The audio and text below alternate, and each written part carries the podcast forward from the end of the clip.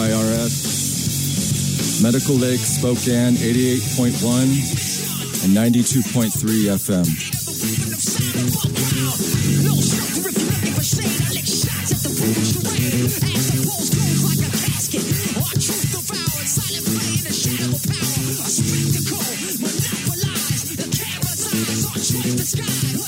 This is Ceasefire Now Radio, KYRS Medical Lake, Spokane. Thin Air Community Radio with your host, Russell Webster. Today I'm discussing war and conflicts throughout the world from the perspective of responsibility for U.S. imperialism. I'm your host, and uh, today I'll be discussing the war on Palestine, new developments in the Malcolm X assassination case, and a local event bringing attention to Palestine in a unique and children friendly way. But first, here are some updates. Israel is apparently making long term plans for its war on, and genocide on Palestine as it's reportedly building a road bisecting North and South Gaza. Israel hopes to have the highway completed before Ramadan, and they plan to use it all year in their planned bombing campaign and invasion of Rafah. Food aid to Gaza has halted after U.S. Israel bombed a United Nations food aid truck three weeks ago. Israel has not provided evidence to back up its claims that a handful of UN staffers were militants. Nevertheless, several nations aligned with the U.S. have chosen to sanction the UN agency that provides a bulk of aid for Palestinians based on Israel's empty claims. Al Jazeera reports there are testimonies and indicators that Palestinian men and female prisoners have been sexually assaulted. The statement issued by the UN yesterday pointed out for the first time that female prisoners are being violated in a grave manner, and serious crimes are being committed against them. There are at least two female prisoners from Gaza who were raped. Many others threatened with rape and have suffered sexual assault and strip searches. The United States refuses to acknowledge that it and Israel are committing genocide against Palestinians. The White House is denying genocide. While it has been known that U.S. Israel have been targeting journalists during the war, recent video evidence shows Palestinian journalists wearing vests clearly marked press chased by Israeli forces through the streets. The United States continues to veto any Security Council resolution calling for a ceasefire. Today is February 22nd, 2024 and the United States and Israel have killed more than 30,000 Palestinians, with some estimates as high as 36,000. This includes more than 12,600 children. Over 73,500 Palestinians are suffering injuries. Fascist policies continue to mount as Israel considers laws to ban certain media Repression of Palestinians increases in Jerusalem and the West Bank. Israel is taking money and raiding Palestinian businesses. Every family in Jerusalem, every Palestinian family in Jerusalem has been interrogated. Israel has also destroyed thousands of Palestinian olive trees and groves and has blocked the capacity to harvest them this has resulted in a loss of $10 million for Palestinian farmers.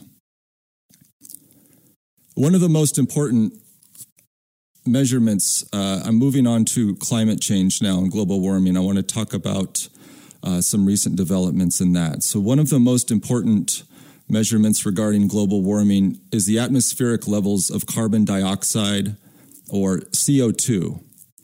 The safe level, according to scientists, is 350 parts per million.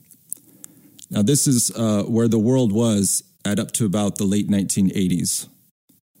Now, I remember when I first understood the threat of global warming, it was after I read an article by the astronaut and scientist James Hansen in 2012. In the article, he warned that if we allowed the oil companies to continue to drill, baby, drill, then we would soon be up to 500 parts per million. which would mean game over for the climate. Today we are at 421 parts per million. So in 1990, we were at about 350 parts per million.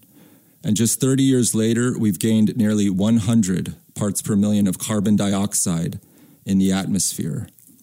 And the rate is increasing due to unforeseen and unpredictable effects. The polar ice caps, for example, are melting quicker than scientists had predicted. Add to this that the Biden administration, along with Saudi Arabia and other states, including Israel, are busy making plans to continue to drill, baby, drill, as the presidential candidate Donald Trump has promised to do. But it is no great secret that both parties support fossil fuel industrialization and subsidizing oil companies with public monies. Lastly, I want to mention nuclear weapons. The threat of nuclear war persists with two nuclear armed states, the United States and Israel, waging war and genocide on Palestine. While a majority of the world protests against it, the doomsday clock remains set at 90 seconds to midnight. Those were some updates from world events, but now I want to turn to a, in some ways, a, it, it's a positive uh, event uh, that children can participate in, but it's also um, it also comes with some some unfortunately sorrowful news because of uh, the artist and the scholar that the event ha- was in part inspired by. Um, this artist and scholar we're talking about, his name is Refaat Alareer, and he is a Palestinian uh, poet and scholar and writer, uh, leader, educator, uh, who was born and raised in Gaza. Um, and my guest today is a, is a local activist, um, Trey uh, Ray. And let me make sure your microphone's on here. How you doing, Trey? Good, good. Thank you for having me. Great to have you here. And Trey uh, organized a uh, an amazing event that's coming up uh, this weekend, I believe. Yeah, yeah, this Saturday. And it is uh, in part inspired by uh, this amazing um, poet, who I just want to tell you a little bit about this poet, and then and then I want to talk to Trey about uh, about this event coming up and, and get to know Trey more. But uh, Refaat Alareer, he's the poet uh, and the scholar that we're discussing right now. He had edited two books uh, that was uh, books that featured Palestinian writers. Uh, one was Gaza Writes Back in 2014, and the other is Gaza Unsilenced, which came out in 2015. And uh, this was during his, he was still in school, so he hadn't received his PhD yet. He got his PhD in 2017. So he'd already helped uh, edit and publish two amazing books in, in a very short amount of time. And I'm sure he had planned uh, to publish many more. So Israel targeted Alareer and his family members for many years. In 2014 Gaza war, Israel killed Alareer's brother and brother's wife and her grandmother, uh, his wife's brother, sister, and three nieces. Israel has killed 30 of Alareer's and his wife's relatives together. After several online exchanges recently, after the war broke out, Alareer uh, was engaged in uh, online exchanges with pro Zionist uh, public figures on social media. Uh, some of them are connected to the New York Times and other powerful corporations. And Alareer uh, may have been targeted for assassination by the Israeli government, according to some sources in a Euromed Monitor article. The apartment Alareer was staying in was pinpoint targeted amongst an entire building. Alareer had received several death threats leading up to his assassination. Before he moved to the apartment that would be bombed, he received a phone call telling him that they knew exactly which United Nations school he was in. On December 6, 2023, United States Israel strikes killed Refaat al in what appears to be an assassination of vengeance and attempts to conceal the truth. This, uh, this should be considered in uh, tandem with the countless numbers of press and journalists and media staffers who have been killed during this war. That this attempt to silence information and keep the truth from getting out to the public has been a major strategy for United States and Israel and also taking out academics, scholars, poets, artists, anyone who's spreading the news, even civilians who are spreading the news on social media and TikTok and other uh, platforms are being targeted by the United States and Israeli governments.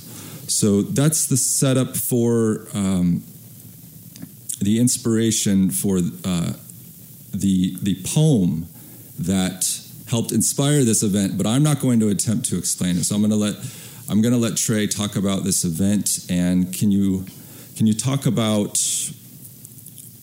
Well, let's let's get to know you first. So can you tell tell us a bit about who you are in terms of your concerns for uh, Palestine and social justice in general? Yeah, um, yeah. So I mean, me personally, I'm Trévis Ray. Um, I go by Trey. Um, yeah, for me, I I kind of jumped on the on the wave of what's going on, along with you know millions of people.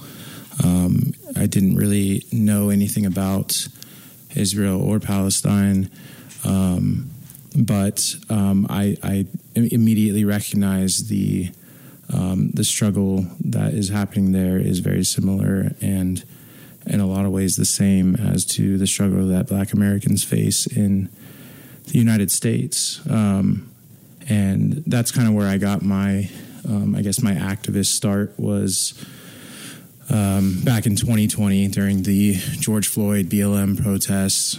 Um, that's kind of where I was just first motivated to really, you know, get out of my house and you know, shout in the streets and try to make something change. Um, I think during that time, I was definitely a little bit um, shunned away and afraid because it was so direct, um, being a black American. Um, but um, I, I, was definitely out there, um, you know, during those protests. so I, but after that, I kind of faded away and I, I was still talking about these things online and still trying to be like an online activist but um, this go around like this is just one of the most the worst things i've ever seen um, happening in palestine so i just i i couldn't sit back anymore um, and i needed to figure out what can be done and where where i'm useful and um, just ultimately how we can bring people together so that we can eventually end the U.S. war machine.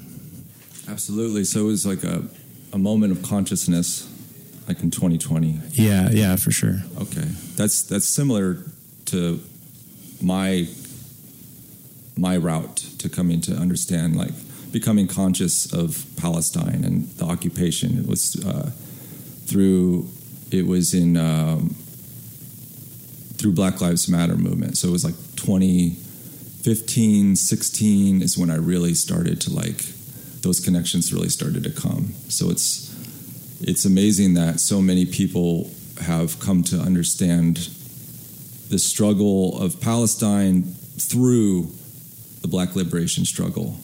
Yeah, yeah, absolutely. It, the black liberation struggle is the I mean, I don't want to take away from other struggles, but it, it is in a lot of ways the most prominent struggle, and it is the um, the what is going to ultimately lead us to true freedom.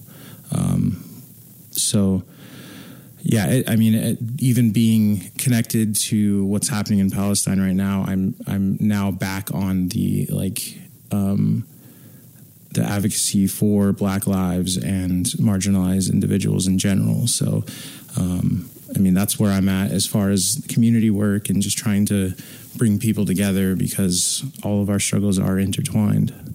Absolutely.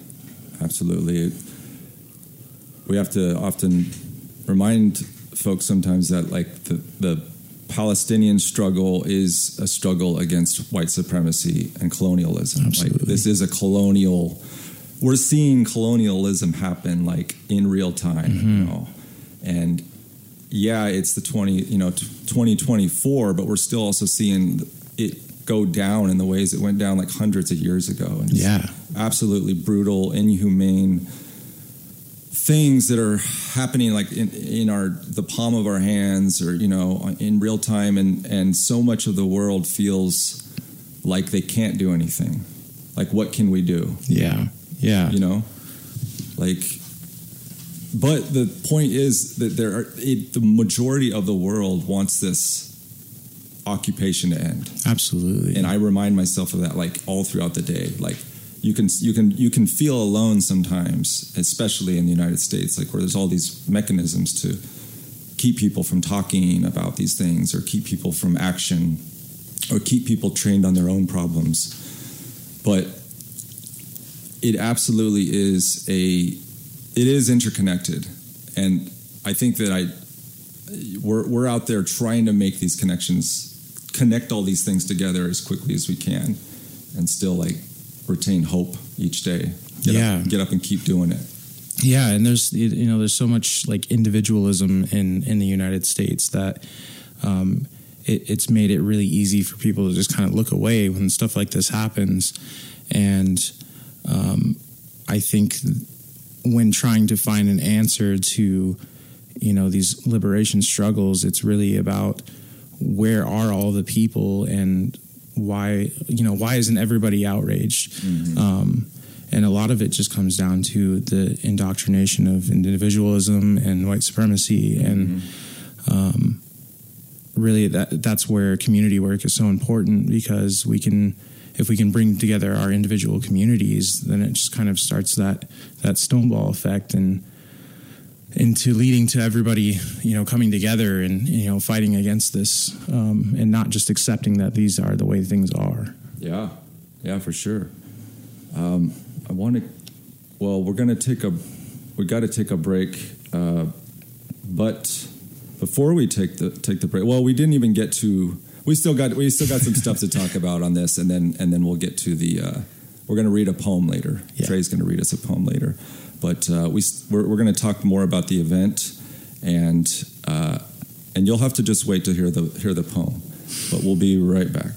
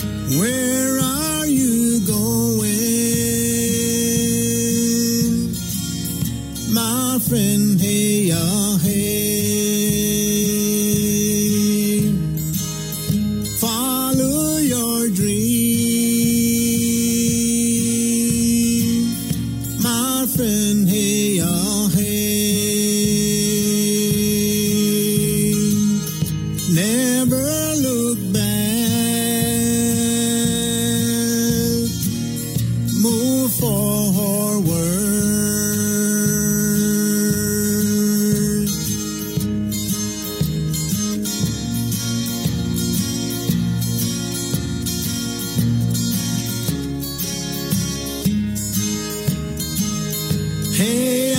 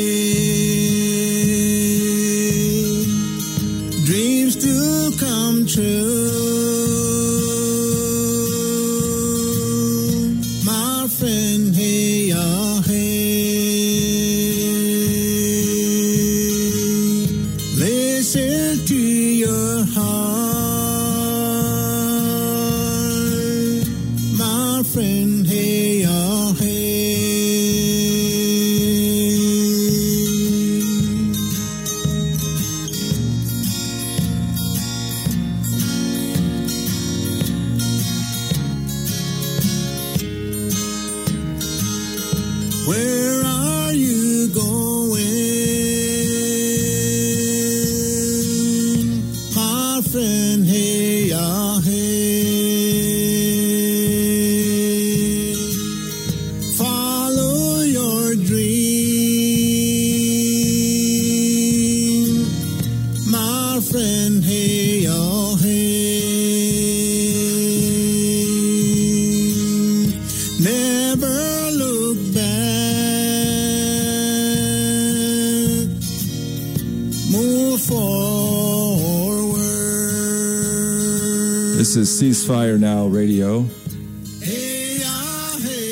host Russell Webster, and I have my uh, guest today is Trey. How you doing, Trey?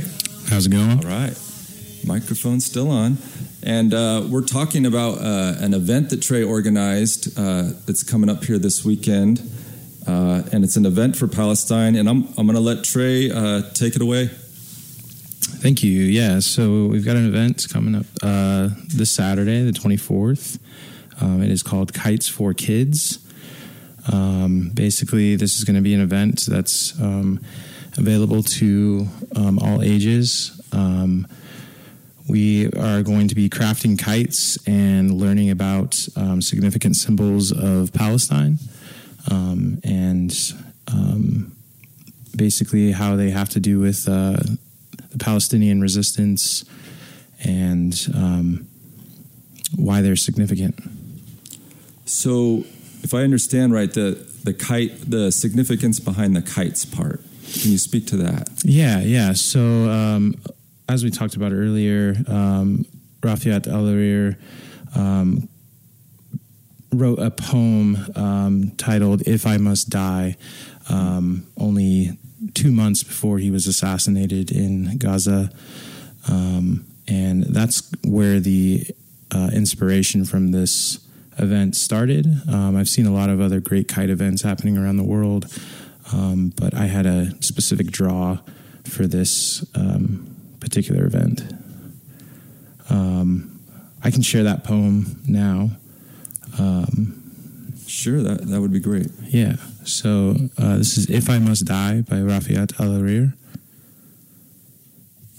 If I must die, you must live to tell my story, to sell my things, to buy a piece of cloth and some strings, make it white with a long tail, so that a child somewhere in Gaza, while looking heaven in the eye, awaiting his dad who left in a blaze, and bid no one farewell, not even to his flesh, not even to himself, sees the kite, my kite you made, flying up above, and thinks for a moment an angel is there bringing back love. If I must die, let it bring hope, let it be a tale. Wow, thank you so much.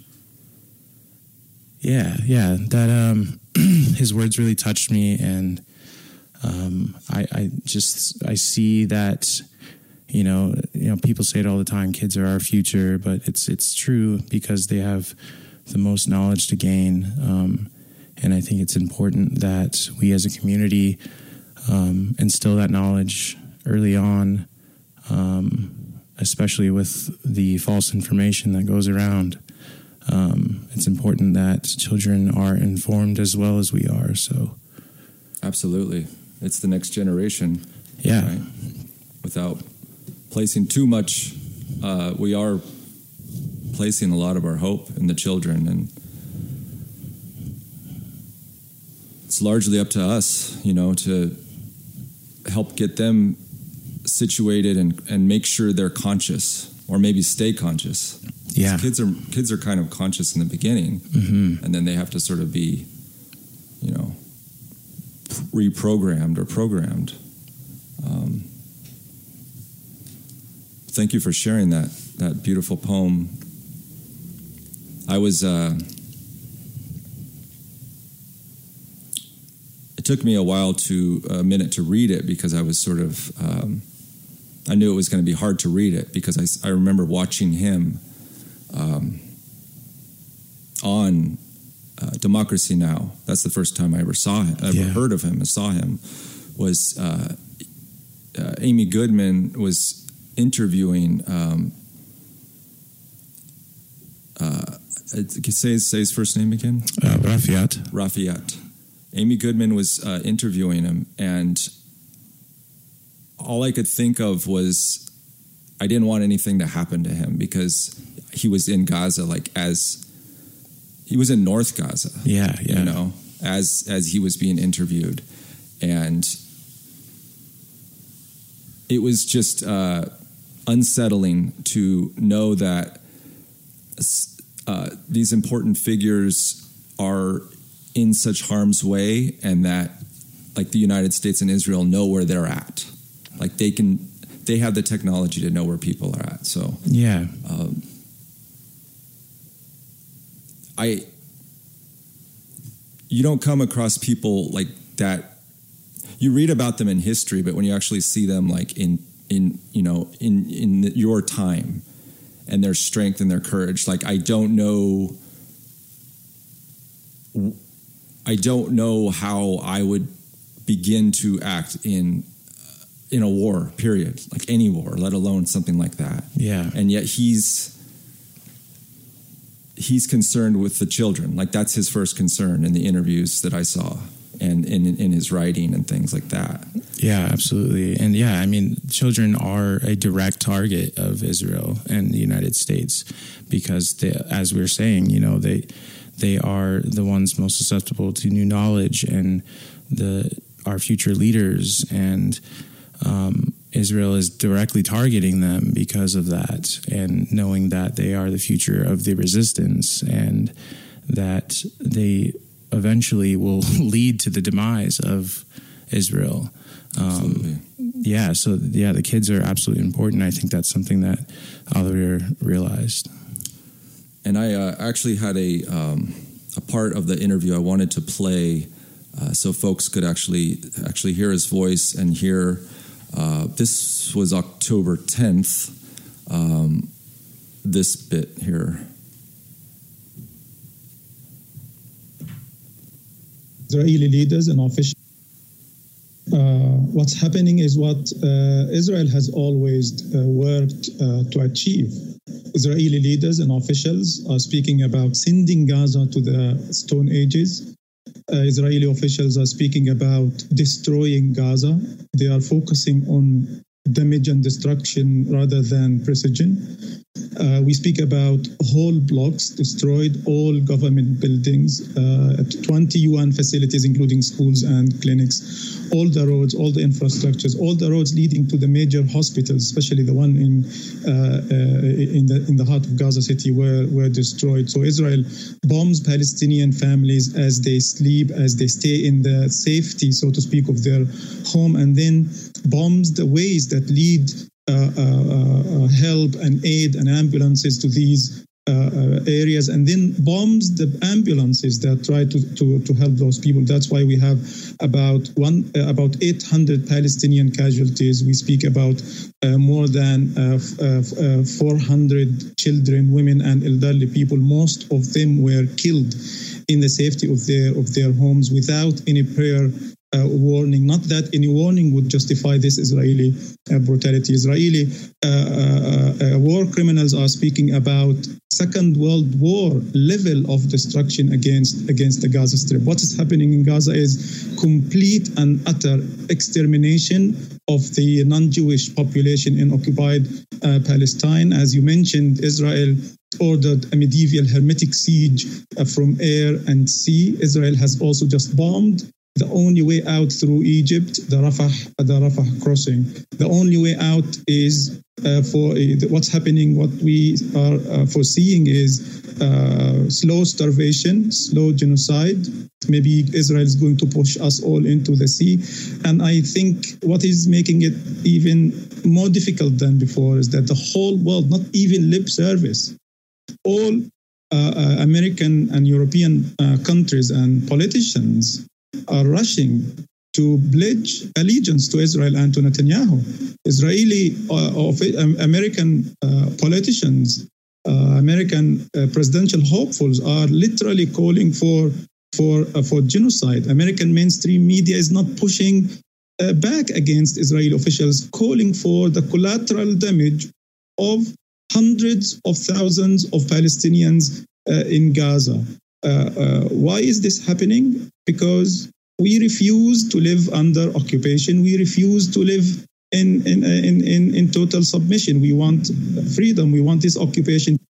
I, I think the governments are, uh, uh, are not only complicit or giving uh, uh, the green light, they are participating actively.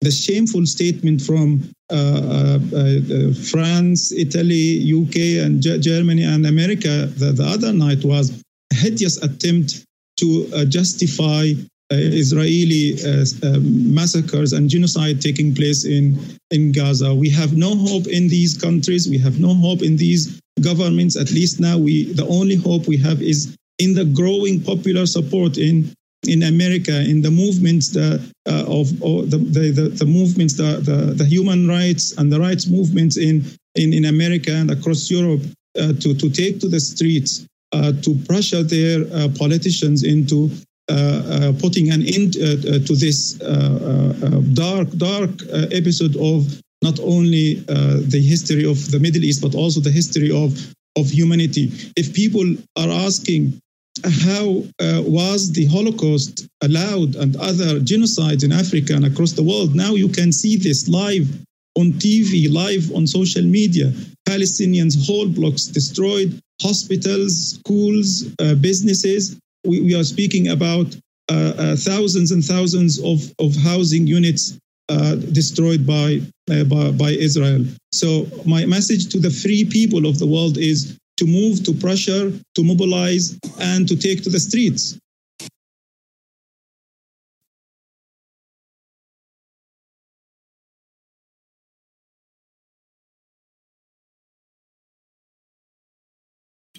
Sorry. That was uh, Refaat Al on October 10th, 2023. What did you th- uh, take from that? Yeah, yeah. I mean, it's it's really sad because there's a man who really knew what he was talking about, and it sucks that um, that was taken away. And you know, um, I think that um, his legacy will definitely live on, and um, especially through you know his his writings and um, just his his overall inspiration um, for knowledge. but yeah, I mean, everything he said is is so right, and that's only three days into the into the you know into the genocide, and it's like everything he said could be said again today, and it would still ring exactly true. Yep, exactly what I was thinking. Right in the beginning, they were showing us exactly what what the plan was, what the plan is, and I think many people are also saying, you know, well, this is essentially the future, you know, for the world this is how governments and you know the militarized states of the future are planning to deal with what they call their you know the problems of the of civil society you know. And we're seeing it happen right now and we can do something about it as Refaat uh, asked us to do and as countless other Palestinians are asking us to do if you ask, uh, if you look on social media, if you look in comments, Palestinians are saying, please stop this war. Please yeah. stop this genocide. Do something. Mm-hmm. Get off the couch. Leave your job. Get out in the streets. That's what he's saying, right? Yeah, yeah, absolutely. I mean, it's it's such a simple ask um, for. It seems like you know, we we we as Americans would have to just really halt our lives, but our lives are very privileged in anyways. Um, I mean, for a lot of us, but um, I, just to use your voice is really all the Palestinians are asking. Mm-hmm. Um, and you know, normally like social media activism, I kind of think is a little is a little tough to deal with because it's it's really so algorithm based. But mm-hmm. in this instance, when when these people are specifically asking for us to just speak up, mm-hmm. say something, take the streets, go to a protest, do something, but ignoring it is is like the worst thing you can do. Absolutely. Yeah, another I, another thing I keep saying is, you know, this is like this is the plan. You know, this is the wealthy and powerful have they make plans. They have plans. They know they understand the future. They believe science. They know they know that uh, there's going to be increased um, movement of peoples throughout the world. There's going to be increased droughts and flooding and wars. And so this is how they're planning to deal with it. They're developing technologies and you know new drones and artificial intelligence and walls and all of these things and militarizing space these things all have a purpose other than making money for rich people you know mm-hmm. they're all they also are useful in controlling populations so yeah yeah and i mean as we see in israel with their level of surveillance um, on the palestinian people I mean, that's only just showing the precedence of what the U.S. is capable of doing to the people here. Yeah, yeah, and what they're what they're doing, you know, with the militarization of the southern border in the United States, you know, and um, you know, Biden's administration's in the in the works right now to pass uh, more uh, using more Trump uh, moves to limit um, only certain immigrants from coming through the southern border. You know, those are very fascist yeah. and racist policies. They're explicitly racist policies. You know, yeah. Biden is embracing now, um, or at the very least considering uh, that policy. Mm-hmm. Um, yeah, and we've got you know countless cop cities popping up all over the country. Um, close to here, and in, in Lacey, Washington is the most recent I've heard about. Um, obviously, the one down in Atlanta. Yeah. Um, yeah, I mean, militarization of the United States is definitely the the goal. Yeah, and those are those connections we were talking about in the beginning, right? Yeah, Cop City, Palestine, uh, indigenous liberation locally. You know, mm-hmm. there's all kinds of things going on, but they're all connected. Absolutely, we just got to get better at like um, framing it and articulating it so we can get every you know the rest a lot of other people on board with us yeah yeah i mean the average person um, isn't you know jumping out of their seat to read about the newest updates in imperialism so yeah. it's it's a, a, lot of that is um, what i'm trying to do with kites for kids is mm bring you know just the, the average person who is just going about their day and probably in survival mode due to the yeah. us circumstances and not only trying to bring them a little joy, but also let them know what's going on. Mm-hmm. Because a lot of people don't know what's going on or don't have the capacity to really figure it out. Mm-hmm. Um, so I, I definitely want to see you know more communities coming together and understanding that you know we, we are made to look like our individuals in our community are the bad guys and it's it's not it's our government it's the imperialist war machine that is doing all of this all around the world and within the United States. It's it's all connected. Absolutely. It's an old story too. Yeah. that divide and conquer. Exactly, you know? exactly. We all know it. We all say it. We, we understand it. You know, white people understand it too. They say, "Oh yeah, we understand how you know white people were used in in certain ways in history," but uh, it's been a, it's a part of the United States legacy. It's always been that way. Like absolutely, it was that way in the beginning, and every single time it's been that way. And when the chips get down, or when the times get hard, that's when you see it used the most. Yeah. Well, give give white people a little bit more to keep to keep them uh, so they can keep all of the BIPOC people in line. Yeah. You know, we see this over and over again, like this sort of the New Deal. I mean, yeah, positive things came out of that, but white people got more than everyone else. Sure. And there's a constant erasure of history and just trying to eliminate all of the, the, the stories that made this country what it is by, by, you know, black and brown people. And, um, uh, yeah, I mean, yeah, just the, the the imperialist machine does not want anybody to know what they've been doing obviously mm-hmm. so it's it's as much as they can get people on board with what they're doing, whether they say it explicitly or not, and, and make sure that nobody knows what they've been doing and what they have done. Mm-hmm. Absolutely. I want to I want to make one uh, slight shift here before I, uh, we run out of time because I want to talk about um, important developments in uh, Malcolm X's case. And so I just learned of this today, uh, but uh, Malcolm X. Uh, well, first of all, I'm sure I'm sure anybody listening to this must know who Malcolm X is. But Malcolm X was one of the uh, greatest leaders of the Black liberation struggle of the 1950s and 60s. He was assassinated February 21st, 1965. He was only 39 years old.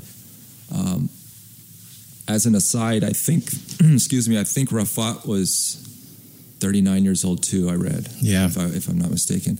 Um, two of his bodyguards have come forward with new testimony that an office of the NYPD, uh, this is a secret office, it's sort of like uh, their, their mini version of the FBI for New York City. Uh, uh, this secret office of the NYPD arrested uh, Malcolm X's security guards with false accusations of plans that uh, that they had made plans to blow up the Statue of Liberty, if you can believe that. Um, this made it easier to assassinate uh, Malcolm X by uh, removing his uh, two of his important bodyguards from the picture uh, days before the assassination. Uh, after 59 years, authorities still refused to provide Malcolm X's estate with internal documentation relating to Malcolm X. Uh, I also just read uh, that same thing is, is happening with uh, Martin Luther King Jr.'s um, all of his archives and everything relating to his case that the United States has on him. It won't be released till 2027. So if if that gets released, we'll we'll see. Malcolm X's might come uh, after that, but we're still waiting on that. Raymond Wood is the officer who infiltrated Malcolm X's security and admitted to the plan on his deathbed. So he's the one who proposed this whole, uh, you know, blow up the Statue of Liberty thing uh, that he was trying to set set Malcolm X's uh, guards up with. February 14th, a week before his assassination, Malcolm X's house was firebombed. On February 21st, he was shot 21 times by three assassins while his daughter watched. The FBI and Chicago police uh, killed African American leader Fred Hampton on December 4th, 1969. He was drugged and shot twice in the head. He was only 21 years old. Martin Luther King Jr. was assassinated on April 4th, 1968. He was 39 years old, same age Malcolm X was when he was assassinated. King was also harassed by the FBI and increasingly threatened in the lead up to his death. All three of these great African American and black leaders were assassinated by being shot with guns. Each one of them represented a constituent element of the black liberation struggle all seeking a similar freedom from white supremacy and the right to self determination. As the end to each of their lives drew near, they increasingly called for unification in the struggle for black liberation, along with noting the connections between the effective apartheid system at home and white supremacist imperialism abroad. The bringing together of masses while raising consciousness especially amongst African Americans, has shown to be considered a great threat to white dominated status quo, hell bent on protecting its power and privileges. So that was just my uh, attempt to connect these sort of three three themes that similar tactics that were used by the United States, FBI, other agencies, along with uh, uh, civilian citizens in each one of these cases following similar patterns. And as the leader becomes more vocal and perhaps conscious of imperialism, let's say, uh, as as the, uh, the the repression and the white white supremacism at home or within the United States, and the uh, not only white supremacy and racism abroad, but also just naked imperialism and Mm-hmm. In that time, it was Vietnam, and uh, World War II wasn't that far in the distance. So then, you know, war was very much understood in the consciousness, and it didn't take long to under, to see the racism too in the in U.S. imperialism. So I just, I mean, considering that this pa- a Palestinian poet scholar we're talking about. It appears that he was clearly assassinated, and Yeah. now we're talking about you know the assassination of Malcolm X, and so in in strange ways those two are like directly connected. Like Yeah. not only the s- like the strategy and the techniques, but the threat, the so-called threat posed by the uh, the folks who were assassinated and targeted. Yeah, yeah. I mean, it's a threat to the U.S. imperialist machine. It's um, they see the U.S. sees socialism as a as a threat. Anything that can curb or um, you know change what what they have planned, um, they deem as a threat, and they will do whatever they can to eliminate that threat. Um, I mean, and it goes back to it's just whatever propaganda, false stories they can put out to make you believe it and make you say, "Oh, well, I guess it's not that bad." Um, but ultimately, these are all just people who are trying to do a lot, what a, lot of us are trying to do and bring us all together and realize that that who the real enemy is. Um, and you know, and it's it happens all over. Um, we see in Palestine it happening with Refaat Alareer. We see it in the United States with Malcolm X and um, Fred, Fred Hampton and Martin Luther King. We see in in the Democratic Republic of Congo um, with Patrice Lumumba. Um, it, they they will set out to take out anything that is a threat to the U.S. imperialist war machine. Well, we're going to keep fighting, though. We are. I just wanted to read a a quote from uh, a historian Howard Zinn. I had a, a longer bit I was going to go on about. Uh, maybe I'll do that next time or another time. But I at least wanted to just talk about this quote because, in in, in a sense, he outlines how how it can be that so many people kind of just go along with horrible things when they're happening and what does that say about the sort of system of control that we're in? What what sort of system of control is that that keeps people in such states of inhumanity i would say? And so here's the quote from howard zinn. The american system is the most ingenious system of control in world history. With a country so rich in natural resources, talent, and labor power, the system can afford to distribute just enough wealth to just enough people to limit discontent to a troublesome minority. It is a country so powerful, so big, so pleasing to so many of its citizens that it can afford to give freedom of dissent to the small number who are not pleased. There is no system of control with more openings, apertures, leeways, flexibilities, rewards for the chosen, winning tickets in lotteries. There is none that disperses its controls more complexly through the voting system, the work situation, the church, the family, the school, the mass media, none more successful in mollifying opposition with reforms, isolating people from one another, creating patriotic loyalty. So that's I know I know I just said a lot there, but that's it's a lot it's a lot complex Yeah. system of Yeah. control, you know. So like I think of it as as massively as you imagine like the power of or the United States empire to be or even just global wealth and power as they work together that that same massiveness is also in their system of indoctrination and control because ultimately you, you know it's about controlling the mind Mm-hmm. because you have to believe that you're free and uh, better off and Yeah, yeah, and they do that with with our with the great slogans that they come up with, and you know, the land of the free, home of the brave, stuff like that. It's Exactly. just it's all just to you keep hearing it, so then you're gonna just eventually you're gonna believe that that's what it is, and the U.S. is the greatest country out there, and we can do no wrong. yeah why would you fight for something you already have? Yeah, right? exactly. It, you know.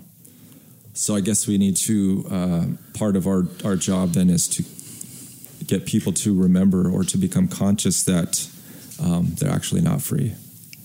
Yeah, no one's free until all of us are free. Absolutely. Thank you so much for coming on, Trey. Yeah, thank you. Yeah, and just to throw that out there again, Kites for Kids um, this weekend, this Saturday, 10 a.m. to 12. Um, bring your kids, build a kite, learn about Palestine, um, and then we'll be flying the kites at Riverfront Park right after. Right on. And that was at the Hive? Uh, no, this is going to be at the Central Library. Sorry, Oh, 906 West Main Okay. Central Library, 10 a.m. to. to 12 p.m. 12 and p.m.. then uh, we'll be going across the street to Riverfront Park to fly the kites right after. Right on. I hope it's a great event, and thank you so much for fighting for Palestine. Absolutely. Thank you. But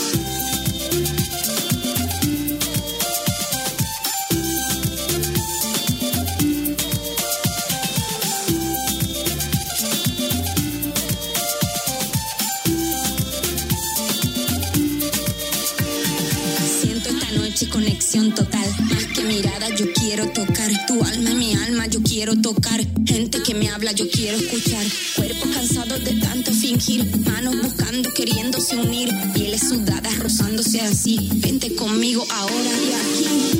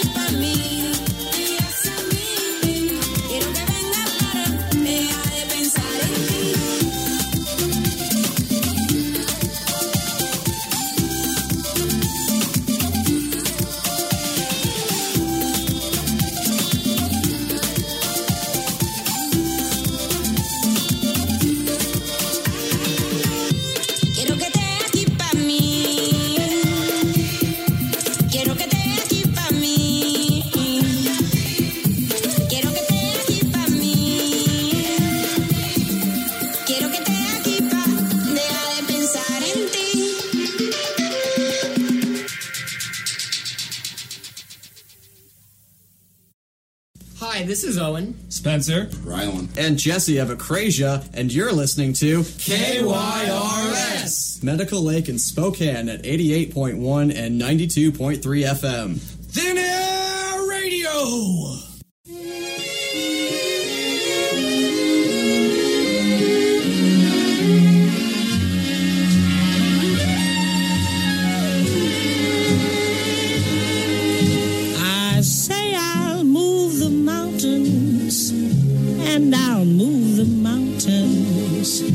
If he wants them out of the way. Crazy calls me, sure I'm crazy, crazy in love, I'd say. I say I'll go through fire, and I'll go through fire. As he wants it, so it